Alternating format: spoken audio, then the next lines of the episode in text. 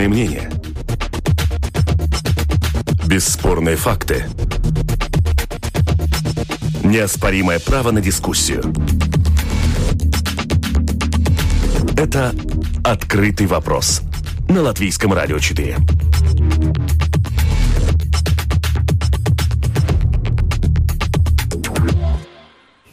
Здравствуйте, уважаемые радиослушатели. Вместе с вами Латвийское радио 4. В эфире э, дискуссионная программа «Открытый вопрос». У микрофона Роман Шмелев, продюсер программы Валентина Артеменко, за режиссерским пультом Яна Дреймана. И, э, как всегда, по понедельникам обсуждаем самые заметные события международной э, политики. Так, сегодня на повестке дня у нас сказались Сирия и урегулирование конфликта в Сирии. Готовятся переговоры России с Ираком, и Турцией, США в них тоже также будет а, опосредованно участвовать. Э, кроме этого, а, то, о чем заявляли э, эксперты в итоговой программе в конце прошлого года, что в ближайшее время мы э, часто будем возвращаться к теме торговых войн между США и Китаем. Это вторая тема, которую мы обсудим в середине нашей программы. Ну а начнем мы с новости о том, что в пятницу США вышли из договора о ракетах средней и меньшей дальности. А, в качестве зеркального ответа Россия тоже вышла из этого договора. А, мы поступили следующим образом. Наш ответ будет зеркальным, заявил Путин на встрече с министром обороны иностранных дел Сергеем Шойгу и Сергеем Лавровым. Американские партнеры, продолжил Путин, объявили о том, что они приостанавливают свое участие в договоре, и мы приостанавливаем.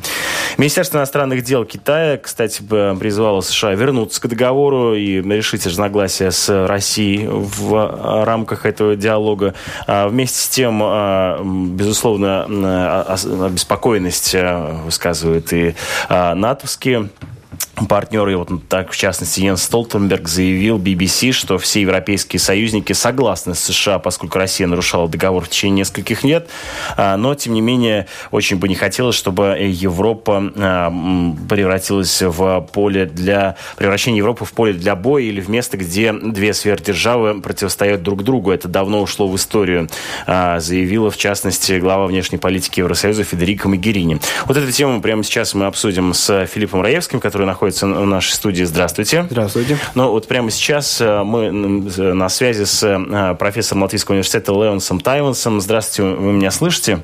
Добрый день. Э, несколько минут, да, я так понимаю, у вас есть перед э, лекцией для того, чтобы принять участие в нашей программе вот так вот удаленно. Поэтому я хотел бы начать с вашего комментария. А, ну вот, смотрите, США все-таки заявили о том, что они вышли из договора. Россия тоже вышла из договора о ракетах средней и малой дальности. А чем это грозит миру, на ваш взгляд? Э, ну, относительно этого, по-моему, имеется, в общем, некоторый консенсус э, разных э, военных специалистов и специалистов по международным отношениям, что начинается новый этап гонки вооружений в котором, в отличие от предшествующего периода, когда этой гонкой были заняты, так сказать, две крупнейшая сверхдержава мира, это Соединенные Штаты Америки и Советский Союз, то сейчас э, разница будет такова, что главными игроками будут три. Э, то есть уже упомянутые США и, и, и Россия вместо СССР и Китай. Ну, что, значит, эта отмена означает? Эта отмена в основном, это разговор с Китаем. И американцев, и России – Э, дело в том, что Китай беспрепятственно наращивает э, свои, э, свои арсеналы, ракетные арсеналы. Китай может уже со своей территории достичь любой территории Соединенных Штатов Америки, особенно ее крупные военные базы. Не, не вполне Китай может а, достичь цели в России – Э, то есть европейская э, часть России, она неуязвима пока для, китайской, э, для китайских ракет. Но тем не менее, в общем, речь идет о том, что сейчас соперничать будут три державы. Это упомянутые три крупнейшие экономики, три крупнейшие военные державы мира. Это главная опасность. Э, ну, если анализировать, там, скажем, каждую из стран, то ситуация э, наиболее э, невыгодная для Европы. Дело в том, что Соединенные Штаты Америки, в общем-то, в лице Трампа неоднократно уже заявлял о том, что, в общем, никакие договоры с Европой он соблюдать не намерен, что Европа является нахлебником и так далее и тому подобное. И таким образом и э, этот военный, военное целое – то есть НАТО, где Соединенные Штаты а, и Европа являются э, единым организмом военным, э, прекращается. Европа остается сама по себе, и она в первую очередь уязвима для российских ракет. Это номер один. Что касается Соединенных Штатов Америки, Э, то, как вы понимаете, в 21 веке э, центр мира это, это на берегах Тихого океана находится. Э, Тихий океан является озером 21 века. Таким же образом, как Атлантический океан был океаном или внутренним морем в 20 веке. Что я хочу сказать? Этим я хочу сказать, что экономические интересы Соединенных Штатов Америки перемещаются на берега Тихого океана. Там, где Китай, там, где Япония, там, где Корея, э, где вот э, находятся эти индустриальные гиганты. Европа за дворки. Э, и поэтому, конечно, вот это выход из, из договора о ликвидации ракет средней и меньшей дальности, это в основном разговор с Китаем. Американцев, разговор американцев с Китаем. То есть американцы показывают, что они будут соперничать не столько с Россией, сколько с Китаем. Э, ну, к чему это в дальней перспективе э, приведет, это мы будем смотреть, будем свидетелями. Но очевидно, что это последний а, вот этот договор, а, ликвидация, в общем-то, этого договора или уход из него, это, в общем, одно из последних форпостов холодной войны, когда две крупные державы были заинтересованы как-то тормозить уже совершенно безумную гонку вооружений, которая не давала преимущества никому. Э, ну, сейчас эта эпоха кончается. То есть наступает новая эпоха свободных вооружений – на какое-то время, свободная не только для этих трех э, упомянутых держав, но и для менее крупных, таких как региональных держав. Возьмем Северную Корею, возьмем Иран, э, возьмем э, Турцию, пожалуйста. Так что это такая всеобщая гонка вооружений намечается.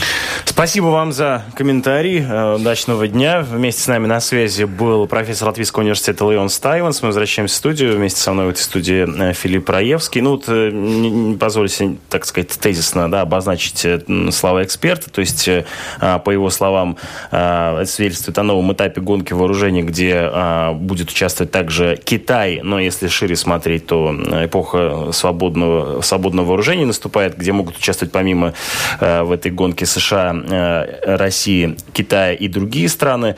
С политической точки зрения Европе не выгоден, э, выгодно окончание этого договора, так как она, во-первых, тут аспект безопасности становится уязвима, а с другой стороны, политический аспект э, свидетельствует о том, что центр э, мира э, перемещается с берегов Атлантического океана на берега Тихого океана.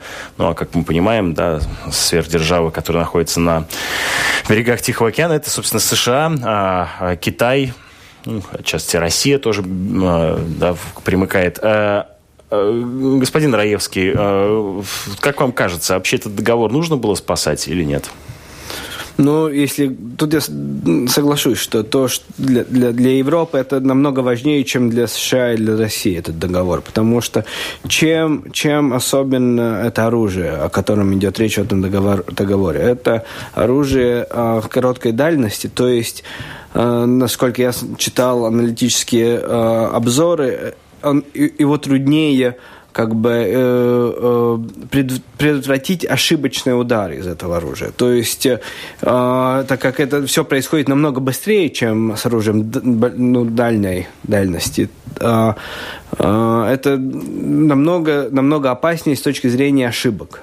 То есть могут быть ошибочные удары, и один, и одна договор... ошибка может привести к э, цепной реакции. И этот договор в некотором смысле да, позволял а, вот как раз. Предотвратить. Если этого ошиб... оружия нету, значит, если оно убрано, если его нету, значит, ты не можешь ошибиться. Когда оно есть, когда оно заряжено, так как бы э, ружье висит на, стен, на стене, он, оно рано или поздно выстрелит. Да, ну вот э, русская служба BBC напоминает о том, а почему вообще э, возник, э, вот этот, возникла эта новость, почему США вышли. А намери, намерение выйти из договора президент США Дональд Трамп объявил еще 20 октября прошлого года. Причиной выхода назвал нарушение договора российской стороной. Они нарушают его много лет, заявил Трамп, и мы не собираемся позволять им нарушать ядерное соглашение и делать оружие. Конец цитаты. Вашингтон утверждает, что Россия тайно разработала на базе ракеты 9М728 для оперативно-тактического комплекса «Искандер-М» новую новую крылатую ракету. Ее дальность, э, как считают в США, нарушение договора существенно превышает 500 километров. По словам американцев, у них есть доказательства создания такой ракеты и ее испытаний.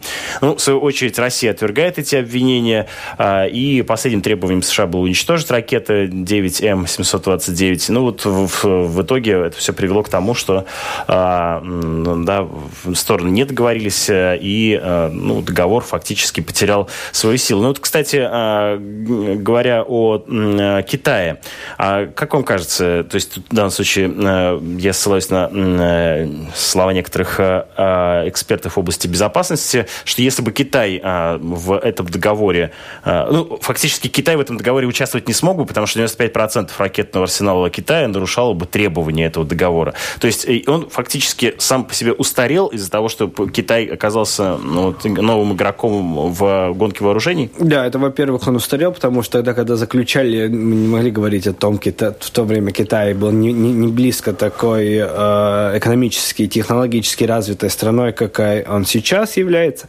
Это одно. И второе, если мы смотрим э, в военной сфере, не у России с э, Америкой трения, это больше у Китая, где Китай хочет э, э, как бы... Э, немножко э, подвинуть э, всемирного полицейского э, в, на территории вот, э, Тихоокеанского региона. То есть э, там, где э, Америка исторически была э, державой, которая э, была, функционировала как, как э, э, страна, которая э, делай то, чтобы, э, ну, как, как полицейские, то есть, чтобы все соблюдали международные договоренности, и э, если не соблюдали, тогда тебе приходится говорить США, так э, в этом случае Китай все-таки хочет э, утвердить свои права в этом регионе на свою э, военную политику. Так, ну, получается, что договор, э, существовавший между США и Россией, сковывал а, а, американскую сторону, и получается, что США, делаю я вывод из ваших э, слов, могли искать э, поводы для выхода из этого договора? То есть можно ли э, считать в данном случае, что ну, э, в США вышли, как бы намеренно спровоцировали ситуацию, и можно было, в принципе, этот договор сохранить? Я думаю, что... Я, я, я бы скажу так, я, я, я не думаю, что э, мы могли бы списать эту версию. Я думаю, что у США свои геостратегические интересы. И тут я с господином Тейвансом совершенно согласен. Интересы они сейчас передвинули в, стихи, в сторону Тихого океана, а, потому что ну, очень, очень важная подвижка была в мировой политике в тот момент, когда а, Америка стала крупнейшим экспортером энергоресурсов. То есть э, Ближний Восток э, их больше настолько не интересует, они себя могут снабдить нефтью, то есть они могут, и сразу фокус меняется их внешней политики и, и внешней военной политики. То есть они э, в этой ситуации концентрируются вот на Тихоокеанский регион, где концентрируется вся мировая экономика. Хорошо, но про конкуренцию между США и Америкой мы сейчас еще поговорим, а, но вот все-таки хочется тогда вернуться на периферию. На Э, на периферию, а, да, простите, между США и Китаем.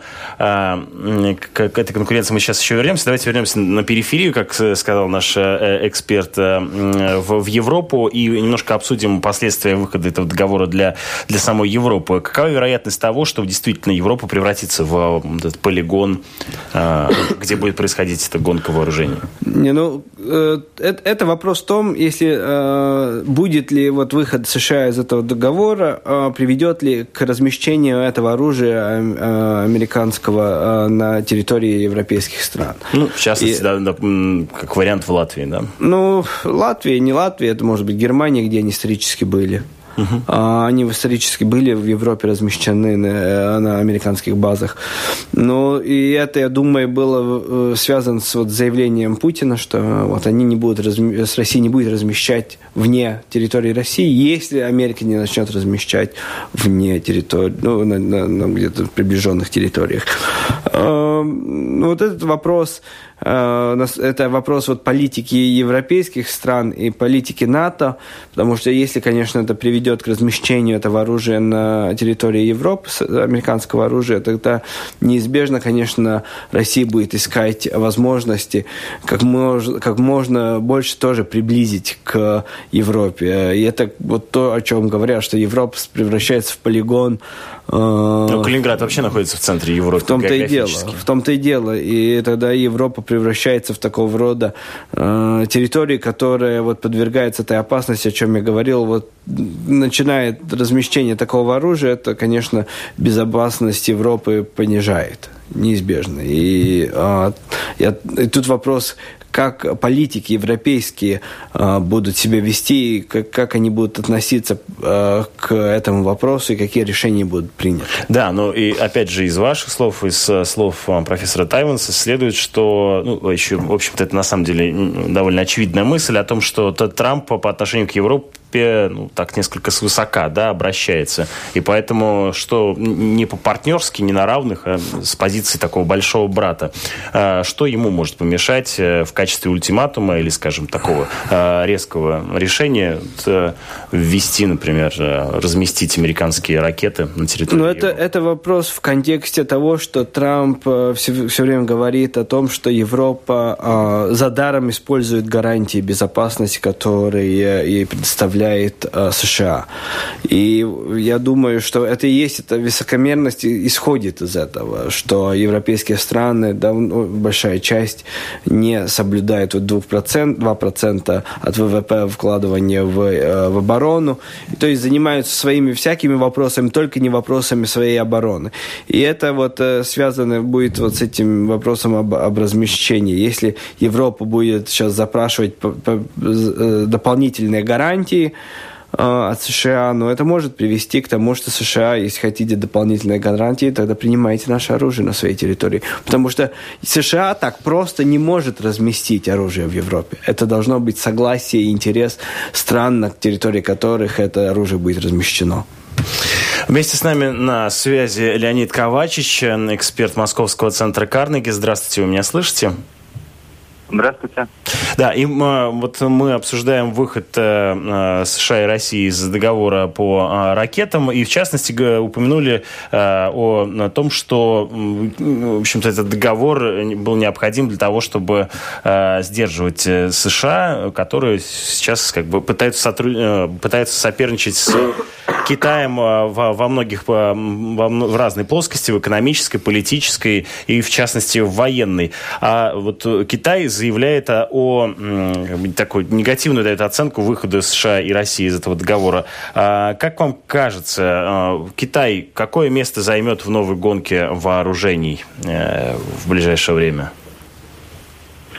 Ну, а, дело в том, что действительно этот договор США считали, что он представляет некоторую угрозу, поскольку Китай не ограничен никакими условиями э, договора по вооружениям. И, соответственно, он как раз развивает э, ракеты малой и средней дальности.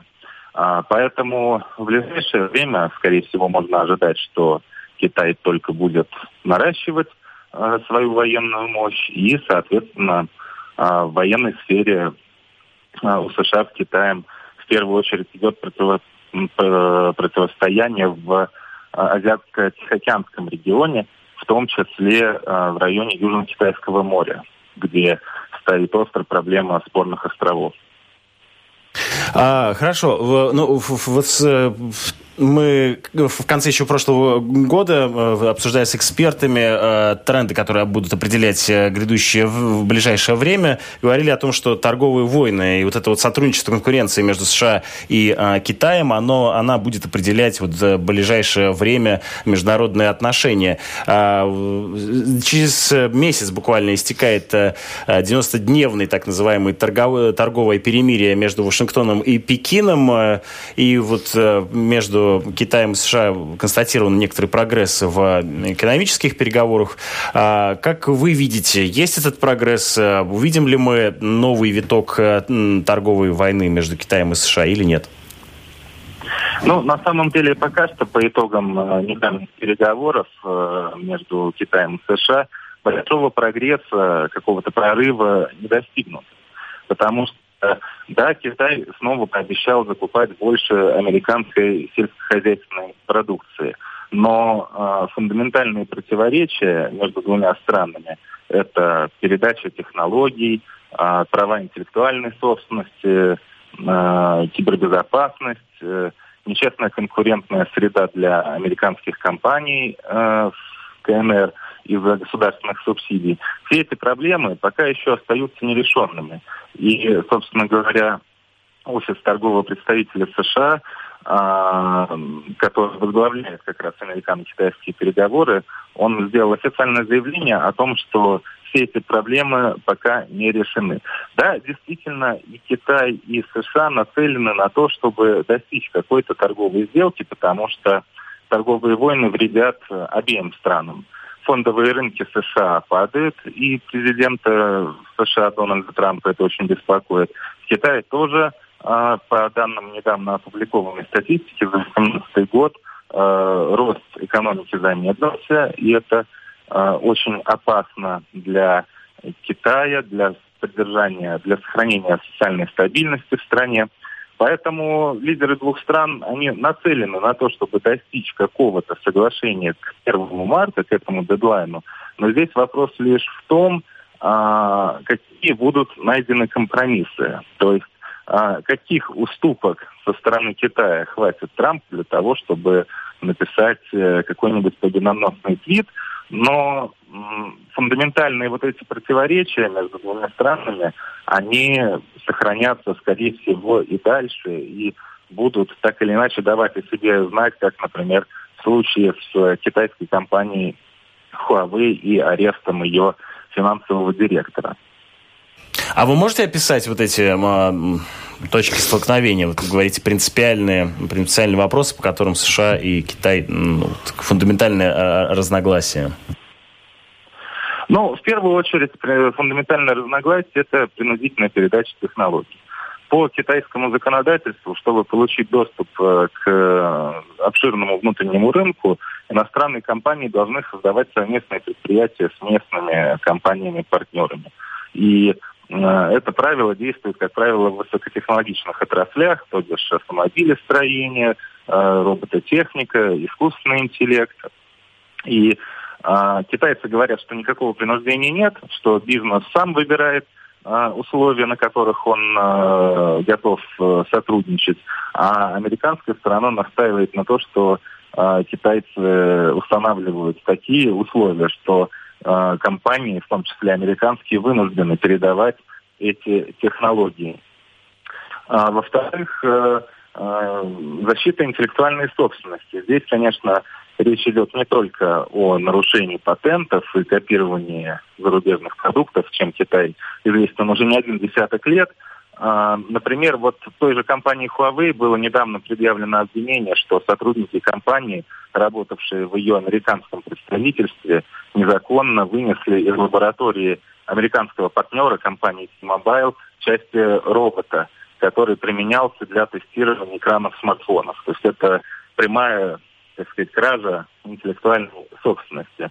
Ну и э, также американская сторона недовольна тем, что китайские компании, особенно технологические гиганты вроде Alibaba, Baidu и Tencent, они находятся в заведомо более выигрышном положении по сравнению с мировыми конкурентами, потому что государство в значительной степени субсидирует их деятельность. Значит, соответственно, этим компаниям эти компании могут делать совершенно нерыночные предложения и таким образом получают конкурентные преимущества. Ну и торговый дисбаланс, да, о котором больше всего говорится, по крайней мере, в СМИ, это лишь часть вот этих вот противоречий между США и Китаем.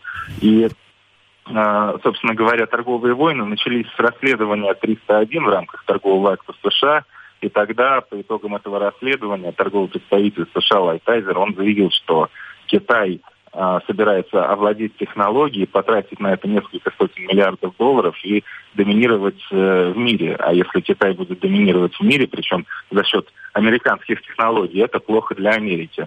А Китай, в свою очередь, говорит, что э, никто не может вмешиваться в его внутреннюю промышленную политику да, и искусственно сдерживать технологическое развитие Китая. Вот, собственно, вот а, корень всех противоречий.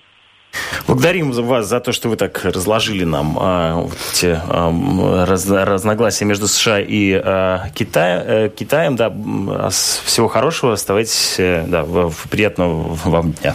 Вместе с нами на связи был эксперт Московского центра Карнеги Леонид Ковачич, который вот э, проанализировал а, те причины, по которым происходит э, торговая э, э, конкуренция между американцами и китайцами, среди прочего назвал основанием для этого принудительной передачи технологий, защиту интеллектуальной собственности и торговый дисбаланс, как некие три принципы, которые определяют эту конкуренцию на данный момент. Вместе со мной в этой студии Филипп Раевский. Как вам кажется, что может явиться предметом торга? А, то есть каким образом могут две страны договориться между собой?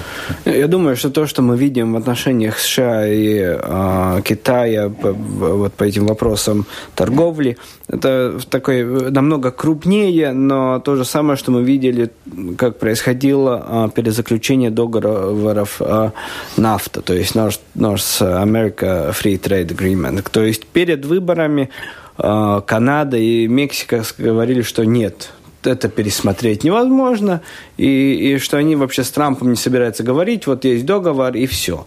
Трамп обещал, что это будет пересмотрено э, в соответствии с реалиями нынешними экономическими. Uh-huh.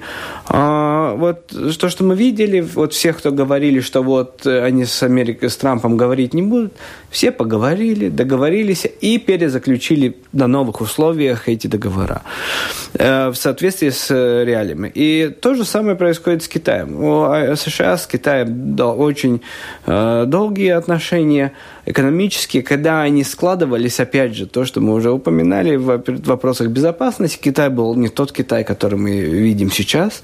Китай был достаточно отсталая страна, и это был стратегический интерес, чтобы Китай был э, стабилен, чтобы Китай был понятен, чтобы Китай экономически развивался как партнер для США. И Потому он был были... прогнозируемым, и... да? Не, он и сейчас прогнозируем, но у Китая были благоприятный доступ на рынок США, то есть это как помощь Китаю, чтобы Китай развивался. Конечно, США от этого поимели э, свои э, плюсы, то есть они имели достаточно дешевый товар, они сдерживали свою инфляцию. Там цел, целый ряд вопросов США решил за счет китайской дешевой продукции.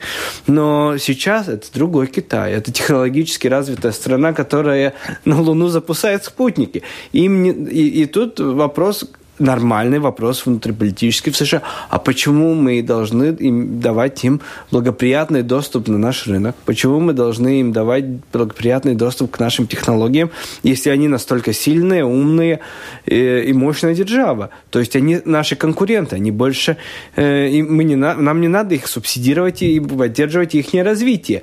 То есть пересматриваем отношения с Китаем, эти экономические отношения, торговые отношения. То есть они начинают говорить между собой, как на равных. Ну, конечно, это всегда болезненно, когда приходит и говорит, так, все, мы больше, вот, не будет такой доступ на наш рынок, будем говорить по-новому, будем говорить как равные. И в этом случае Китай в каком-то смысле более зависим от США, потому что э, китайскому производителю рынок США важнее, чем э, внутренний рынок США, Китая для американского производителя. То есть вот эти китайские, э, то есть эти пошлины, которые ведутся на китайский импорт, да, да, в, они 2 марта э, там, в объеме 200 миллиардов долларов, они по китайской экономике несут значительный удар. Да, да, они будут более неприятны. Ну, не нужно, значит, значительный удар. Это ну, огромная экономика, ну, ну, есть весь мир. Но им это будет неприятнее, чем для США. То есть э, и в этой ситуации они потому заинтересованы ну, договориться. Я думаю, что они договорятся. Придет, будет э, до марта ли это, э, я, я, я воздержусь прогнозировать, но там интерес договориться в китайской стороне тоже достаточно большой. А как это может отразиться на остальном мире, в частности на Европе, на экономическом положении здесь? Не, ну, э, мы такой, опять же, микромодель видели в вопросе с э, производством э, стали. То есть в Китае из-за социальных проблем у них большая перепродукция, э, перепроизводство, перепроизводство э, стали. Но мы, мы видим то, что у нас произошло слепо, слепая с Metalworks. Это в определенной роде вот, тоже последствия, когда мы чувствуем, что Китай производит много и дешево. Мы не способны конкурировать, они просто убивают рынок. То есть, закрываясь рынок США, у них появляется избыток. избыток избыток, который им куда-то надо деть. То есть это неизбежно может проявиться и на нашем рынке. То есть они этот избыток куда-то будут продавать. Им это надо продавать, и это может ударить по, нашим, по нашему рынку тоже. То есть и по рынку Европы тоже. А существующие сейчас договоренности между Европой и Китаем, они насколько необходимо их пересматривать, на ваш взгляд? Или пока у нас мы понимаем друг друга с экономической точки зрения? Э, пока что э, для китайского производителя более важен всегда был американский рынок. Он более монолитный, намного э, и очень... Ну, его разница с европейским рынком, что он более монолитный. В Европе у тебя много стран, много языков, много проблем проблем, разные стандарты. Несмотря на то, что у нас Евросоюз, у нас все-таки стандарты отличаются. То есть Китай рассматривает все-таки Европа Европой, но они смотрят на, на Германию, Францию, Италию, Великобританию. В Америке они видят вот этот рынок огромный, много, много миллионный, с большой покупательной способностью, богатый рынок, где они его могут воспринимать вот как одну целостность. Да, но второй шелковый путь они, тем не менее, строят, и он в направлении как раз-таки Европы существует. В том-то проблема, что между Китаем и США Тихий океан, там путь уже построен, там, там корабли нужно, ходят. Да, да, да. там угу. корабли ходят. Э, то есть э, ваш прогноз, э, как будут развиваться события вот в этой сфере между США и Китаем в ближайшее время? Будут ли они действительно такими вот определяющими, как многие говорят? Да, это будет очень важно влиять, потому что как бы если, если будет насморк на, на фондовом рынке США или Китая, мы тут будем болеть воспалением легких. Ну что ж, на этой ноте сделаем небольшую паузу.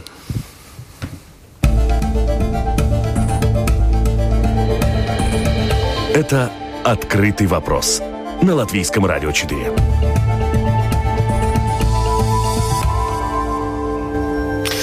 С обсуждения а, вопросов Дальнего Востока а, переходим на Восток Ближний. А, конфликт в Сирии. В конце декабря президент опять же, США Дональд Трамп заявил о том, что американские войска покинут Ближний Восток, покинут Сирию и перестанут участвовать в этом конфликте. Правда, после этого заявления министр обороны США подал в отставку. Вместе с ним ушли несколько американских генералов, а, и вообще несколько риторика изменилась, а, изменилась, и э, кажется, что США уже не так э, скоро выводят э, войска из Сирии.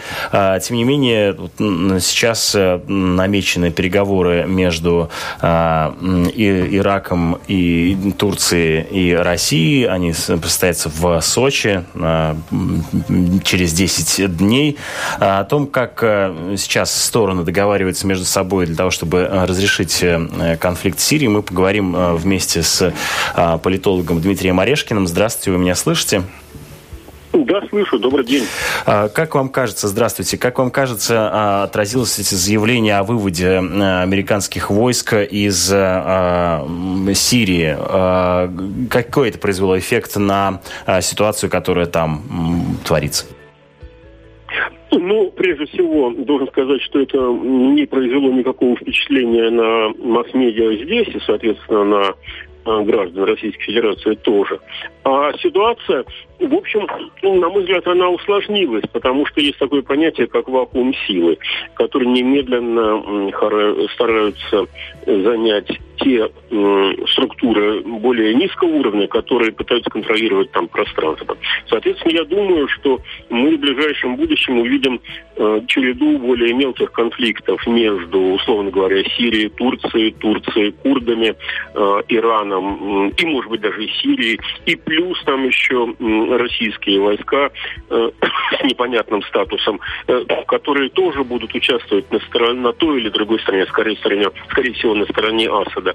Так что это будет такое нечто вроде дикого поля. Не территория, которую контролирует Асад, э, он не держит под контролем всю Сирию, а вот э, зона стыка разных э, региональных полюсов силы.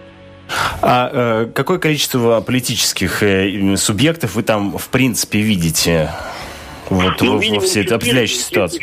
Есть, есть еще пять, ну вот я назвал, значит... Э, э Курды, турки... Э, Курды, Иран, Россия и еще, конечно, так называемый ИГИЛ, или он временами перекрашивается в какую-то другую структуру, ну, условно говоря, фун, исламские фундаменталисты, которые не подчиняются ни тем, ни другим, ни третьим, а только Аллаху. Если э, попытаться э, э, сформулировать их мотивы, то как вы могли бы это сделать? Чьи их? М- мотивы, мотивы имеется в виду, что вот этих субъектов, а, а, ну, э, исламские фундаменталисты понятно, понятно. объявили... Ну, исламские фундаменталисты, понятно, у них идея построить государство, которое зиждется на основах шариатской справедливости.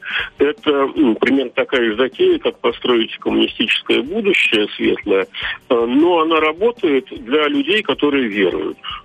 А, проблема в том, что люди там веруют в разные системы ценностей. Там есть и шииты, и сунниты, а, там есть э, курдские социалисты, это рабочая партия, а, там есть э, алавиты, которых представляет господин Асад и разные другие религиозные группы. И каждая считает э, себя вправе претендовать на эту территорию. Хотя так вроде формально это Сирия, она должна была бы быть подконтрольна Асаду, нравится он кому-то или нет.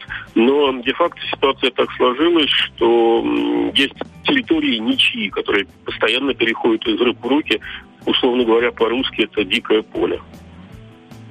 Так, хорошо. А, при этом а, остальных участников всей этой ситуации, что, как вам кажется, интересует? Ну, то есть курды тоже в некотором смысле за собственное признание ну, сражаются? У курдов есть своя, уже многие десятилетия актуальная идея создания единого курдского государства, против чего естественно, жестко протестуют э, все их соседи, включая там Азербайджан, Иран, Ирак, везде, где есть и часть Турции, везде, где есть э, представители курдской нации. Им не позволяют объединиться в единое государство, они, значит, воюют за свою национальную идентичность. Турция пытается расширить сферу контроля не очень понимаю, из каких соображений, скорее всего, все-таки из военно-стратегических, а не из экономических. Господин Асад, естественно, хочет вернуть контроль над той территорией, которая э, ему когда-то принадлежала на праве исключительной частной собственности, потому что он был хозяин этих мест. Благо там немало нефти и прочих минеральных ресурсов, которые несложно добывать и выгодно качать. Ну, ровно на это же целится тот, тот, тот же самый ИГИЛ, условно говоря, потому что он уже торговал нефтью и понимает прекрасно, сколь сладка может быть эта территория. Так что там сплошной клубок э, интересов, скажем так, геополитических. А что по-прежнему там держит Россию? Вот это самый серьезный вопрос. Я не очень понимаю, что туда Россию подтолкнуло, кроме желания показать собственную значимость. Ну, в общем, если это была цель, то она достигнута. Так или иначе, э, с Владимиром Путиным приходится договариваться. Но теперь получается, что те 14 миллиардов долларов, которые мы, мы как государство списали государственного долга Сирии, будут опять нарастать, потому что поддержка стоит денег. У Сирии этих денег нет, и они их не вернут. Э, просто там придется держать какую-то устойчивую военную часть, ну, по крайней мере, на военной базе э, на берегу Средиземного моря. Идея такая, что мы, должны, Россия, должны противостоять э, Соединенным Штатам везде, где только можно. И доминирует советская концепция игры с нулевой суммой. Если проигрывает Соединенные Штаты, то выигрывает Россия. Расширить зону влияния, возможно взять под контроль нефтяные потоки с тем, чтобы э, иметь больше ресурсов для моделирования или манипулирования э, глобальными ценами на нефть. Ну и вообще традиционно держать руку там, где держал ее Советский Союз. Рядом Израиль, рядом Палестина, рядом вполне горячие территории, э, где э, российское руководство считает полезным контролировать какую-то часть процесса для того, чтобы в нужный момент пригасить э, трудности, а противоположных ситуациях их разжечь. Ну, в советские времена это было связано тем, что любой конфликт на Ближнем Востоке автоматически отзывался в росте цен на нефть. Сейчас это не очень так, потому что нефть добывается не только на Ближнем Востоке, но и бог знает где еще, где только она сейчас не добывается. Но, мне кажется, наши геополитики мыслят э, категориями вот таких 70-х, 80-х годов, условно говоря, времен молодости Владимира Владимировича Путина. Э, и если американцы уходят оттуда, и, в общем-то, там, оставляя, скажем, в зоне своего интереса Израиль главным образом, эм, то на это освободившееся пространство распространяется э, влияние в том числе и России, при том, что дороговато стоит, с моей точки зрения, имея в виду, что сирийская война отнюдь не популярна среди российского общества, особенно сейчас, когда доходы падают. А, с какой долей вероятности мы услышим, что в ближайшее время руководство России заявит о выводе войска из э, Сирии? Так оно уже заявляло и несколько раз. Войска, по сути, выведены, так вот формально говоря, сухопутные. Но там не секрет, что там действуют такие частные военные компании, ну, тот же самый Вагнер. Ни для кого не секрет, что там сохраняется контроль над эм, э, э, той самой военной базе в Тартусе, э, тут же неподалеку крупный аэродром. Так что такого войскового присутствия нет, но поддерживает сам боевой готовности плацдарм, куда можно очень быстро перебросить э, и, и оружие, и личный состав. Так что, формально говоря, вроде как войск нет, но ключевые позиции заняты, и для поддержания их в порядке, естественно, там есть российские военнослужащие, но не в количестве там многих тысяч, а, наверное, там сотни, может быть, там одна-две тысячи человек держится. Формально Путин уже раз несколько объявлял, что Россия оттуда войска выводит. Но военно-космические силы там участвуют, и было сказано, что они остаются. Военно-морские силы тоже. Благодарю вас за ваш комментарий. Э, хорошего дня. Вместе с нами на связи был а, российский политолог э, Дмитрий Орешкин. Мы возвращаемся в студию. Вместе со мной э, Филипп Раевский. Как вам кажется, каковы факторы, да, которые могли бы повлиять на урегулирование ситуации в Сирии и вообще что считать в данном случае урегулированием? То есть ну, объявлено вот в том же твите да, Дональда Трампа было заявлено, что все, ИГИЛ повержен произошло да, 20 да, числа. Да, но опять же США. вопрос не, то, не, не вопрос в том, повержен ли он, сколько вот сколько надо времени, если получается вот этот вакуум символы, чтобы он опять э, появился, потому что те люди, которые создавали ИГИЛ, они никуда не пропали, они там же есть на этих территориях, они там живут, их же всех не уничтожили, э, как структуру уничтожили, то есть э, такая как квази государственную структуру, то есть там они торговали нефтью, добывали нефть, они собирали налоги, то есть их там прогнали как, как, как группу, которая насаждала свои э, правила, свои законы на какую-то территорию. Но, э, опять же, если США выходит своими вооруженными силами, тут я согласен, получается вакуум власти, и кто тогда будет заполнять этот вакуум власти? Э, это первый вопрос. Второй вопрос все-таки, что же будет с Сирией дальше? Будет Сирия ли Сирия... как государством. Да, как государством. Какая она будет? Какие будут... Э, вот, э, какая будет территория этого государства? Будет ли это исторически? Э, ну, как какое-то время назад достаточно жестко утверждали, что как таковая Сирия, вот как она была исторически, это практически э, пройденная история. Такого невозможно. То есть, а тогда кому кому отойдут территории. И тут сразу начинаются вот эти интересы э, пограничных э, стран, у которых разные интересы. У кого территориальные интересы, например, у Израиля, то есть... Э, э, территориальные интересы, потому что там был всегда конфликт об, оккупированных территориях. Второй вопрос, э, вот этот курдский вопрос, это для Турции а, архиважный, потому что Турция имеет конфликт с курдами исторически очень долго. При этом США сейчас э, были на стороне курдов. Вот они выходят, и получается, что курдам да. придется договариваться Не, ну, США, Для США гарант безопасности в э, Ираке они опираются на курдов, потому что они первые, кто оформились, они, у них ну, структура государственная, они воевали, они хорошо себя проявили и в создании, в государственном строительстве, и в военной, военном деле. То есть на курдов они могли полагаться. То есть курды стали из просто такой ну, миноритета, о котором говорят, но которого там прижимали, начиная от Ирака, кончая турками, в группу, с которой надо считаться, с которой имеет э, силу.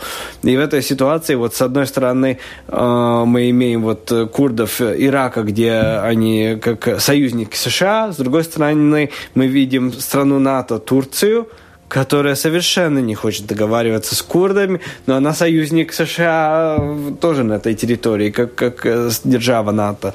И э, вот э, это, я думаю, будет тоже очень такой сложный вопрос. А Россия может э, как-то урегулировать этот конфликт? Вот она в, заявлена переговоры 14 февраля между э, Ираном и э, между Турцией Пока, пока есть Асад, Асад территории, которые контролирует Асад, достаточно большие, Асад э, зависим от России. Я думаю, что в таком контексте, если хочешь э, узнать, что думает Асад, тогда надо говорить э, с Россией.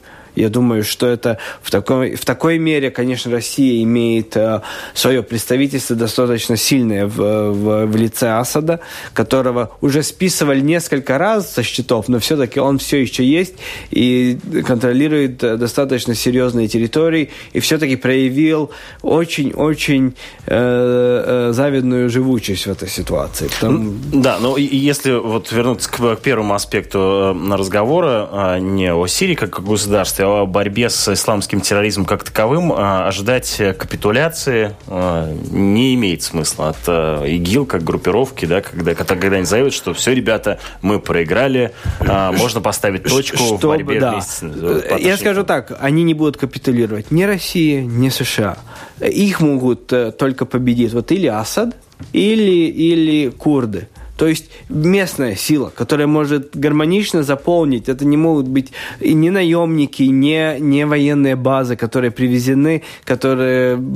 Это может быть только местные силы, которые контролируют территории, которые там живут, которые как бы питаются. А что в таком территории. случае может стать проговоренным результатом, понятным, очень конкретным результатом э, разрешения этой, э, этой ситуации, этого конфликта в Сирии? Я думаю, что в первую очередь, что было, что, сам самый осязаемый результат был бы все-таки прекращение любых военных действий, чтобы там не, погибали, не погибали люди. Это был бы приоритет номер один, который, если это прекращается, это был бы большой шаг вперед, потому что намного лучше, когда люди Но ну, договариваются, мы, когда нет войны. Слышим, что, например, вот услышим, что а, все участвующие в военном конфликте а, субъекты прекращают военные действия, и там через месяц опять появятся новости о том, что там каких-нибудь 500 а, а, неправильных Э, э, представители там ислама, значит, они были убиты представителями ИГИЛ.